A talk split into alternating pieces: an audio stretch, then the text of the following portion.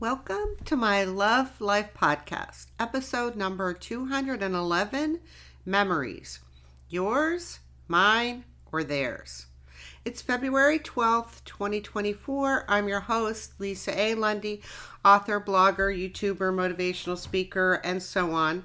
I am also a member of the Newsweek Expert Forum. What I do is I help people be happy, healthy, and well loved, even when life is extremely difficult. As my disclaimer, this podcast does not constitute medical or therapy advice in any fashion. There is no longer any music for my podcast intros or outros. I request, I request and invite you to join the movement I'm creating to get other podcasters and social media content creators to ditch the music when combined with voice, because that's a way to include people who have hearing loss or are hard of hearing. End of non musical intro. Memories. Yours, mine, or theirs? Oh my goodness, people. I think you're going to find this podcast very interesting. Before I break this apart, visit my website, enter my giveaway, download my free emotional processing workbook right below the Newsweek logo. As I mentioned in the podcast intro, this podcast and everything that I provide, none of it is designed or intended to be medical or therapy advice. It is simply not that. I do have transcripts on rss.com. Uh, they will be changing. I'm working on fixing them. I know they're horrible right now. If you are feeling suicidal or life is too hard for you, please stop and call the National Suicide Prevention Lifeline at 1 800 273 8255 or call or text 988. Memories yours, mine, or theirs? Well, I have to tell the truth on this podcast. First of all, it was not on my list of podcasts to make in any capacity. I happened to be researching another podcast topic when I happened upon, by the Holy Spirit, by the universe, by the hand of God, by whatever, this fascinating piece on memory. I was very captivated. So I had, I had to look at it a little bit further. This is a very big topic, and what I'm doing is I'm only going to be providing the high points because research is great, but we only need to know what we need to know. We don't need to know everything. So before I dive in, I do have to say this must be noted. It has to be noted in case you are not aware people who are liars, cheaters, narcissists, psychopaths, as well as other people who have particular mental health disorders, will use the phrase, I don't remember, or I can't remember, or something like that, usually on a regular basis. In the case of liars, cheaters, narcissists, psychopaths, and other individuals who have a mental health disorder, or they could be the garden variety abuser, they actually know what you're asking. They simply do not want to reveal the truth.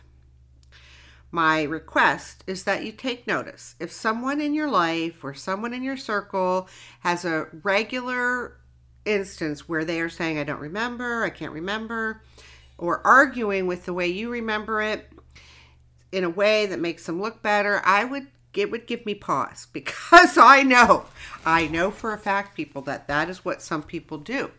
They they lie and say I can't remember or I don't remember, etc. When they actually do remember it, they just don't want to admit it. Now, I'm going to condense some of the research about how the memory works because this to me is a game changer. What I found to me as a human being given where I'm at in life, this is a game changer. So I'm condensing this into the most simplistic form. I beg your indulgence. So in memory, there's a couple, there's three phases I'm going to talk about. Uh, so first of all, there's encoding. What happens with the memory is information comes into your brain through your senses. So whatever senses are being utilized, that information is, is transferred to your brain which then transforms the information into a format that can be stored as a memory. This is dependent on what type of information and which senses your brain receives the information in. So there's encoding, that's the first part. The second part is storing. So once the brain gets the information through the senses and encodes it, the first step, then the brain can store it within the memory. Now, there are different parts of memories and different parts or places where memories are stored in the brain across different locations and regions. It's not all in one place. So, storing is part two. Three is the retrieval or retrieving, re accessing the information stored within the memory. When thinking of a certain memory, you are going to access different parts of your brain, and the brain will then connect those pieces of information. So we've got the encoding, storing, and retrieving. Now, there are many, many other terms and pieces of memory, but I will mention three categories, simplified again one is sensory information, the second is short term memory, and the third is long term memory. And within each category, there are subcategories, which I'm not going to get into because I just don't feel it's that relevant. We're, we go for the high points in research, we go for what's relevant. so that's kind of an overview on memory. Now, in the research, there is this terminology that go, is titled memory distortion.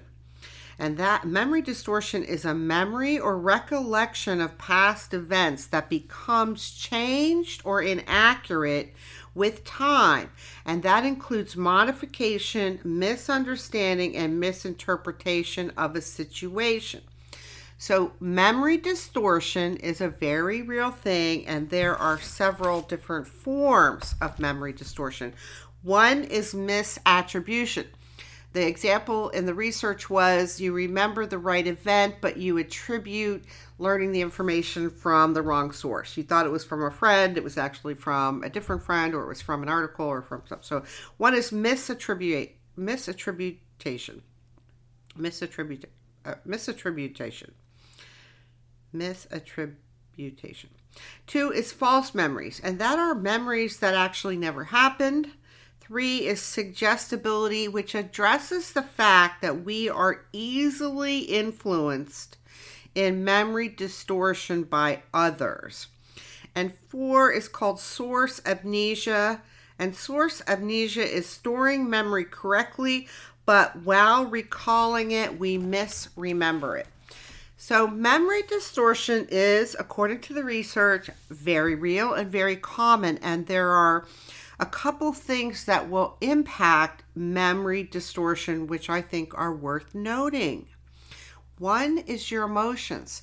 There's quite a bit of evidence that your emotions are going to impact your memory. Two is stress. There's no question stress impacts your memory and impacts memory distortion. Three is what they call schemas. Schemas are basically mental mental frameworks in our minds that help us organize information and life. And number four is the misinformation effect. What the misinformation effect is, is a false piece of information coming in after an event, after the event, which can lead to memory distortion. So, mem- misinformation effect, a false piece of information after an event, which can lead to memory distortion. I think where that's applicable, people, is smear campaigns, poisoning the well, etc. But anyway, all right. So we've got emotion, stress, schemas, and misinformation effect are things that impact distorting your memory. Now, a couple general high points from the research. So I really just kind of went through the research and called some significant points. Number one, the brain's ability to remember is highly vulnerable to suggestion, according to neuroscience. Two, memory distortion is common, very common. Memory is not perfect. Three, trauma memories are subject to the rules of engagement for all memories, meaning that they can be distorted. So people are susceptible to memory distortions for experiences of trauma as well. Now, there were a couple terms in, in this research piece called Understanding the Dynamic and Destiny of Memories by Lucas D. Oliveira Alves, Alvares from Neuroscience Biobehavior REV, which I'm going to guess is, I don't know what. Uh, so, according to Lucas D. Oliveira, Oliveira Alvares, in understanding the dynamic and des- destiny of me- destiny of memories, there's three pieces I wanted to include. One is reconsolidation. Reconsolidation was mentioned in other literature pieces, and that is memories that are being changed or modified when they're reactivated. Extinction. This is when a memory can be temporar- temporarily inhibited by a second memory that carries with it the opposite meaning. So, extinction is when a memory can be temporarily inhibited by a second memory that carries with it the opposite meaning.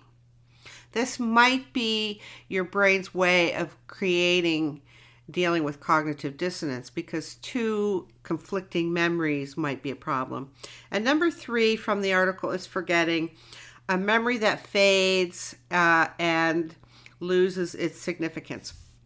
So, uh, the those three terms, consolidation, reconsolidation, extinction, and forgetting, I thought were significant. And this next piece is titled, the article is titled, How Emotion Leads to Selective Memory Neuroimaging Evidence.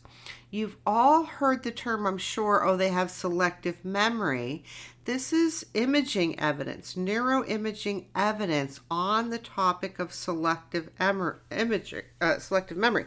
So this is from Neuropsychologia, and I had to look up that journal. So Neuropsychologia is an international interdisciplinary journal devoted to experimental and theoretical contributions that advance understanding of human cognition and behavior from a neuroscience perspective. Well, we do like neuroscience. We like science if it can be validated. So, this is from June 1st, 2012, Neuropsychologia. It's by Jill D. Waring and Elizabeth A. Kensinger. The title is How Emotion Leads to Selective Memory Neuroimaging Evidence. This is a quote I'm going to read from the abstract. Quote Emotion induced memory trade off effect describes enhanced memory for emotional relative to neutral items that is accompanied by a decrement in memory for the backgrounds that are associated with those emotional items. Memory for the background context is, quote, traded off, end quote, in favor of memory for the emotional items. So this is talking about the science, end quote, of selective memory and reducing background or trading off background items for more emotional items. So there is looking more and more like a body of science to support selective memory. And almost last but not quite least, I have the this quote from this article. This is titled the, this is very significant by the way. This this quote I think is very significant. This is the title of the journal piece. The fallibility of memory in judicial processes Lessons from the Past and Their Modern Consequences. This is from Memory, July 4th, 2015, by Mark L. Howe and Lauren M. Knott, K N O T T. Here's the quote. I might read it twice too. It's very significant. Quote Because the contents of our memories for experience involve the active manipulation during encoding integration with pre-existing pre-existing information during the consolidation and reconstruction during retrieval of that information memory is by definition fall- fall- fallible at best and unreliable at worst, end quote. So in this article, Mark L. Howe and Lauren M. Knott in memory, July 2015, are talking about the fact that memory at best is fallible and at worst it's completely unreliable. Which which is concerning. Now, what is the significance of this research? Why would I even care about this? Why should you even care about this? Well, I don't know where you're at about this, but I have to say, I do not believe in any regard in 2024 that most of the population would would agree that memory is highly fallible. I don't think people would agree to that. And I certainly don't think people would probably agree with memory being highly susceptible to influence. This would be a good time if I had friends at the Gallup poll for them to do some Gallup polls about memory. I don't know, but I'm pretty sure this is not common knowledge. Yet the research and literature in PubMed on memory is astounding. It's it was very very rich, very rich. I, I gave you the high points.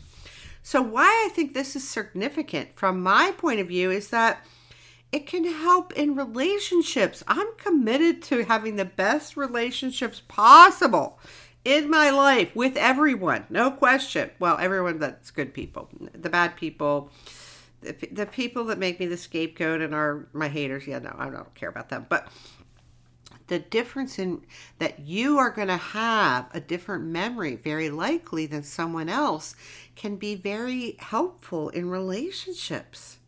If we had that as a starting point you could have a conversation where you say oh is that how you remember it? Oh i i, I don't remember it. This is this is what i remember. And you could compare and contrast and not have one of you that has to be right and one of you that has to be wrong Number two is with trauma memories. Understanding that memory is valuable and may be completely unreliable might make a difference in dealing with trauma and trauma memories.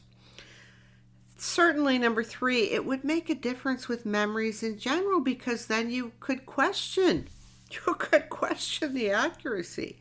And this, for sure, in my humble opinion, comes into play when smear campaigns or poisoning the well or triangulation or gossip is going on because people's memories are susceptible.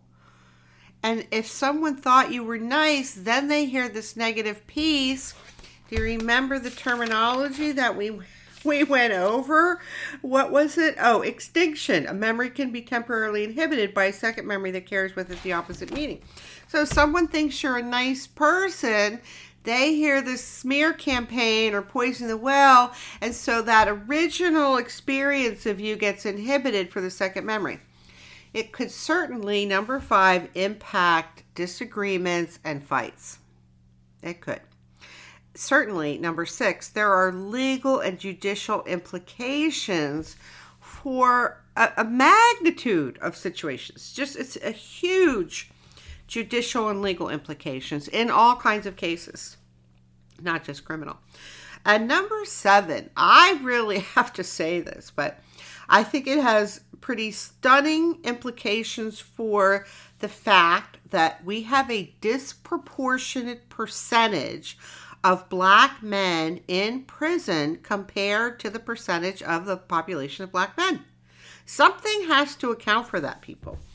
I'm not sure what it is, but it hasn't been addressed. It's a social justice issue in my book that everyone just seems to ignore. And this may be a big piece of it.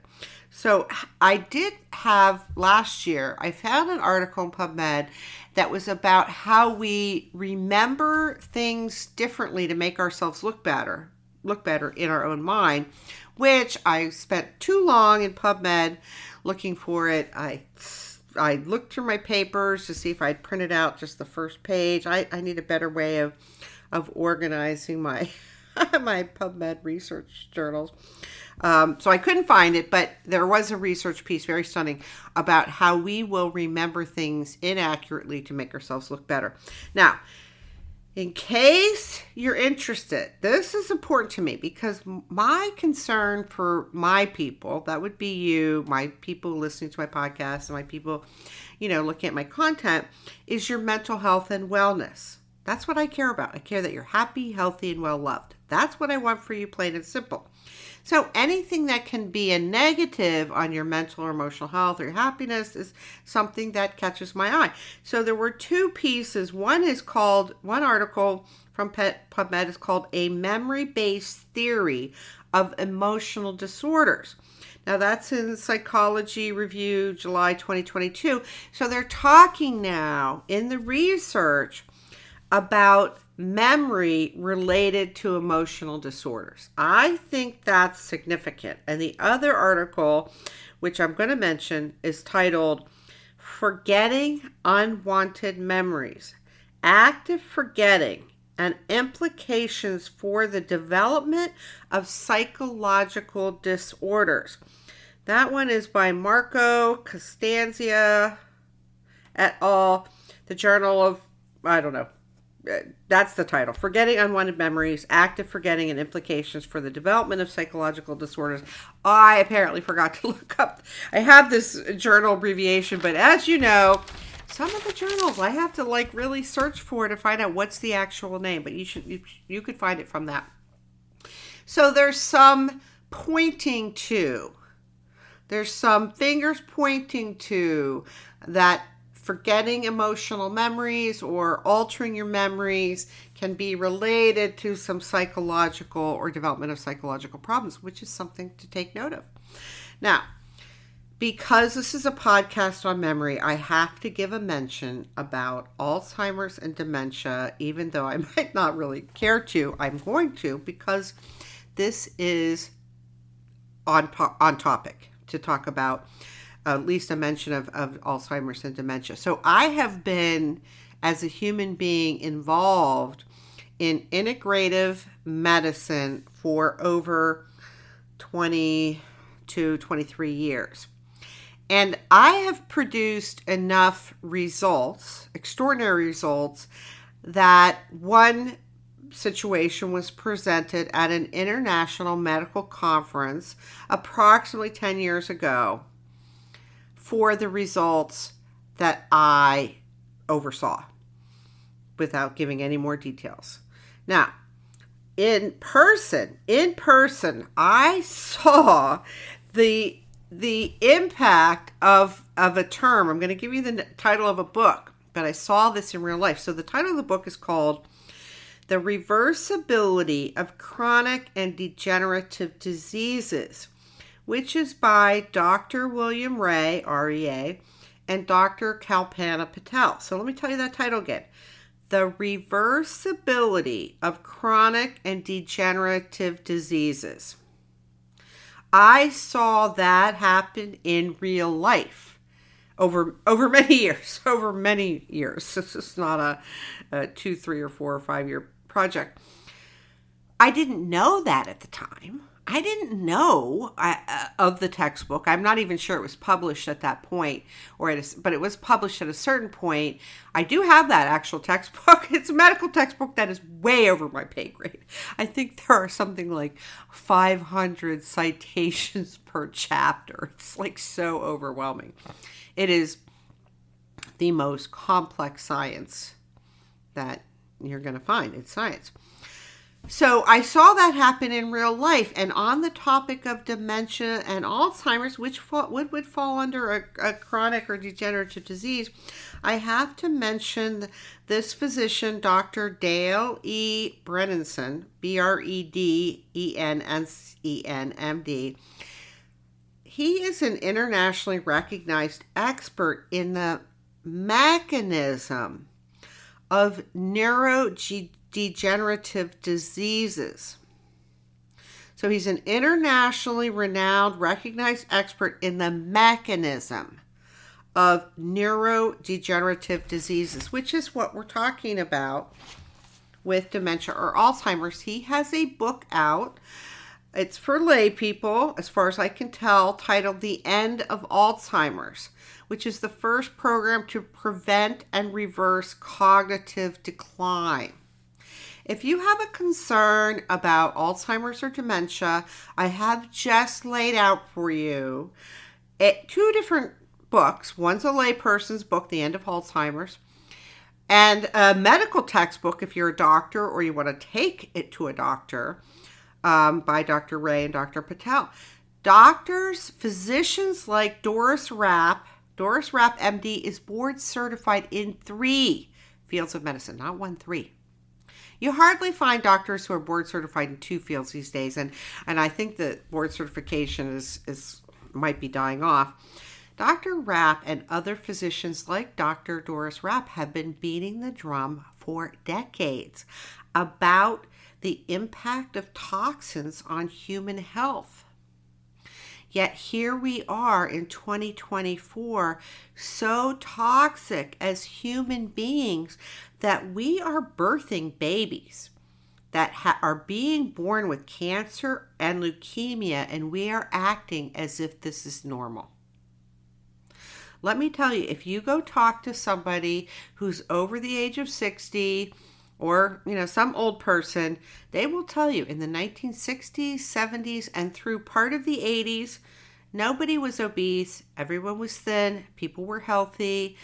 We had very rare instances of pediatric cancer. It was a very different time. So, if you are concerned about dementia or Alzheimer's in any capacity, I would simply start getting yourself educated. I would, because the situation I was talking about that was presented about about 10 years ago at an international conference, that person was not expected to live. They were not expected to live. They're still alive, and it's a very big deal. And I didn't know enough at the time to understand what I understand now. But you have resources, so use them. End of rant on Alzheimer's and dementia. All right. So, what are you going to do moving forward with this new information? Well, personally, I think it's just a total game changer to be talking about the ways that our memories are impacted, the way that we have memory distortion. I think this is a complete game changer. So, number one, bring wisdom to your your life and when i say bring wisdom to your life in the area of memory i'm talking about number one your memory is fallible your memory is not reliable like you think it is number two the memories that you have of your life are susceptible and may be inaccurate number three memory distortion is real it's real and is influenced by other things and four, memories are are susceptible to influence and there are trade-offs in many cases or in some cases selective memory when emotions are involved. That's a, that's a lot of wisdom to bring to your life. It could really make a difference. I think that that is game changer my, myself. Number 2. Under the adage of seek first to understand, we now understand variations in memory are normal this is different now. It's different now. You can say to someone, wow, that's very interesting that that's how you remember it. Thank you for sharing that with me. I remember it very differently. And you could compare and contrast your memories. But first, seek to understand what someone else, where they're coming from. And it may be that their memory was distorted, or it may be that they heard a smear campaign or a smart poisoning of the well with you and they're having a moment of memory extinction where their good memory of you is inhibited by the smear campaign. I really think this is like remarkable. So that's that's seek first to understand. Number 3, compassion. Oh, I hope this will give you compassion not only for yourself but for other people. I'm a fan of compassion. All right. So, number four, if memory loss or Alzheimer's or dementia is a concern, this is something you can impact using neuroplasticity.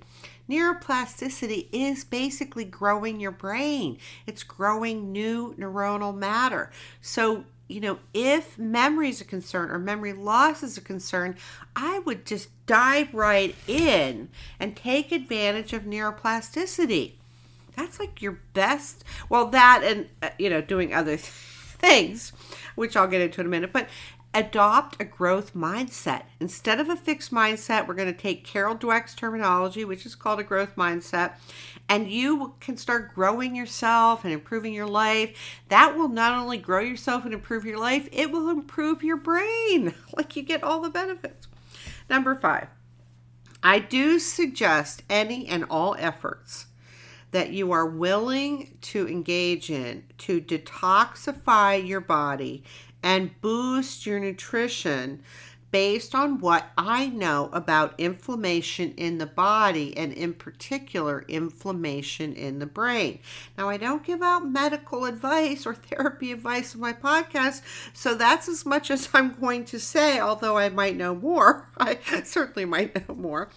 So, my suggestion would be it's not going to hurt you to boost your nutrition and do anything you can to detoxify your body in a in a you know in a supervised way. I, I don't I don't recommend self medication. so talk to your doctor. Use you know use valid sources, people. Number six. As I mentioned at the very outset of this podcast, I would seriously, seriously be very wary of anyone who uses the phrase with you, I can't remember, I don't recall, on a regular basis. If that's the case, maybe you should be checking them out for early Alzheimer's or early dementia because that is a hard and fast tactic of an abuser. It's a tactic of manipulation to cop to oh, I don't remember, oh I can't I can't recall, I don't know, oh I don't know. Just be wary and be mindful of that. Number 7. Influences on your thinking. I have this is me talking out loud with you now. So I did a podcast recently on influences on your thinking. In the podcast on influences on your thinking, I talk about 16 different influences on your thinking. There's, I'm sure, way more than 16, but I covered 16 of them. In talking out loud with you in this podcast, I have to suspect that the same things that influence your thinking are going to be influencing your memory, your memory encoding, your memory recollection or retrieval.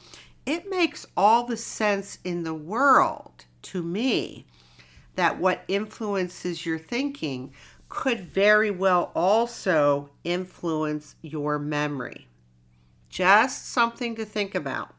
In closing, for me, this content of understanding the complete unreliability is what we're talking about. Unreliability of memory is a game changer. It brings a lot of compassion and wisdom and understanding for me in looking to understand other people. Because I have had situations where we bumped up against, well, what do you mean you remember it that way? What? Like that's not that's not what happened. And this is this is to me extremely helpful. Of course, if you have somebody saying, "I don't know, I don't remember, I don't know," I would get your red flag up. The red flag is waving, and do what you need to do about that. If you're concerned about dementia or Alzheimer's, I already gave you some suggestions about that. Listen, get, if you really are like a suspicious, uh, from Missouri, show me kind of person, then I would get the medical textbook titled The Reversibility of Chronic and Degenerative Diseases by William Rea and Kalpana Patel and take it to your doctor or get a doctor who's a friend, make a friend of a doctor, and go through it with them.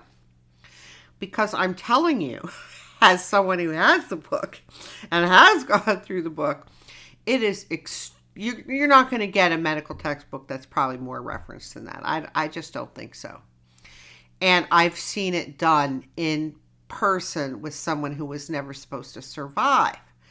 So do your due diligence if you have a concern about that. I hope this has been helpful. I hope you can see how this could have a huge impact on your life and on your relationships.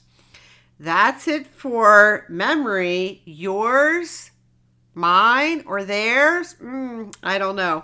I do love you. Hang in there for now. I'm Lisa Lundy saying thank you for listening to my Love Life podcast, episode number 211 Memories. Yours, mine, or theirs. Well, I hope you have some new thoughts about memories as a result of this podcast. Please share this on social media because what will make a difference is other people understanding that their memories may not be correct and they don't need to like dig in and fight you tooth and nail. So share this podcast on social media. I do love you. Take care. That's it.